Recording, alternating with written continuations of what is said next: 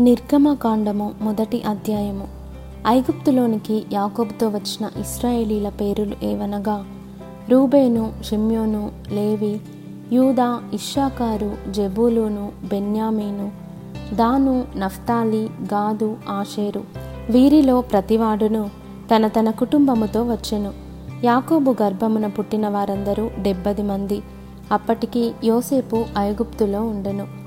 యోసేపును అతని అన్నదమ్ములందరూ ఆ తరము వారందరూ చనిపోయిరి. ఇస్రాయేలీలు బహుసంతానము గలవారై అభివృద్ధి పొంది విస్తరించి అత్యధికముగా ప్రబలిరి.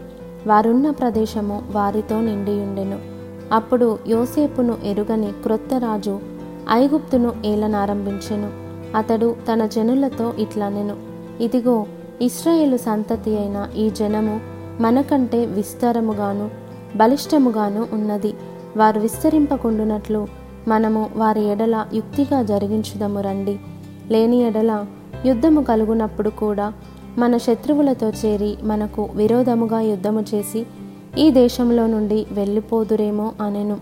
కాబట్టి వారి మీద పెట్టిన భారములలో వారిని శ్రమ పెట్టుటకు వెట్టి పనులు చేయించు అధికారులను వారి మీద నియమింపగా వారు ఫరో కొరకు ధాన్యాదులను నిలువ చేయు. పీతోము రామసేనను పట్టణములను కట్టిరి. అయినను ఐగుప్తియులు వారిని శ్రమ పెట్టిన కొలది వారు విస్తరించి ప్రబలిరి గనుక. వారు ఇస్రాయేలీల ఎడల అసహ్యపడిరి. ఇస్రాయేలీల చేత ఐగుప్తియులు కఠినముగా సేవ చేయించుకొనిరి. వారు ఇస్రాయేలీల చేత చేయించుకొనిన ప్రతి పనియు కఠినముగా ఉండెను. వారు జిగటమంటి పనిలోను ఇటుకల పనిలోను పొలములో చేయు ప్రతి పనిలోను కఠిన సేవ చేయించి వారి ప్రాణములను విసికించిరి మరియు ఐగుప్తు రాజు షిఫ్రా పూయా అను హెబ్రియుల మంత్రసానులతో మాటలాడి మీరు హెబ్రి స్త్రీలకు మంత్రసాన్ని పని చేయొచ్చు వారిని కాన్పు పీటల మీద చూచినప్పుడు మగవాడైన ఎడల వాని చంపుడి. ఆడుదైన ఎడల దాని బ్రతుకనీయుడని వారితో చెప్పెను. అయితే ఆ మంత్రసానులు దేవునికి భయపడి ఐగుప్తురాజు తమకు ఆజ్ఞాపించినట్లు చేయక మగపిల్లలను బ్రతకనీయగా.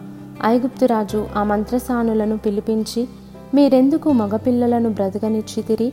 ఈ పని ఎలా చేసితిరి? అని అడిగెను.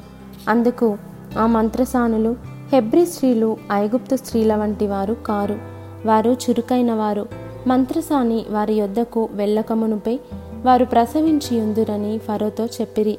దేవుడు ఆ మంత్రసానులకు మేలు చేసెను. ఆ జనము విస్తరించి మిక్కిలి ప్రబలెను. ఆ మంత్రసానులు దేవునికి భయపడినందున ఆయన వారికి వంశాభివృద్ధి కలుగజేసెను. అయితే ఫరో హెబ్రియులలో పుట్టిన ప్రతి కుమారుని నదిలో పారవేయుడి ప్రతి కుమార్తెను బ్రతుకనీయుడి అని తన జనులందరికీ ఆజ్ఞాపించెను.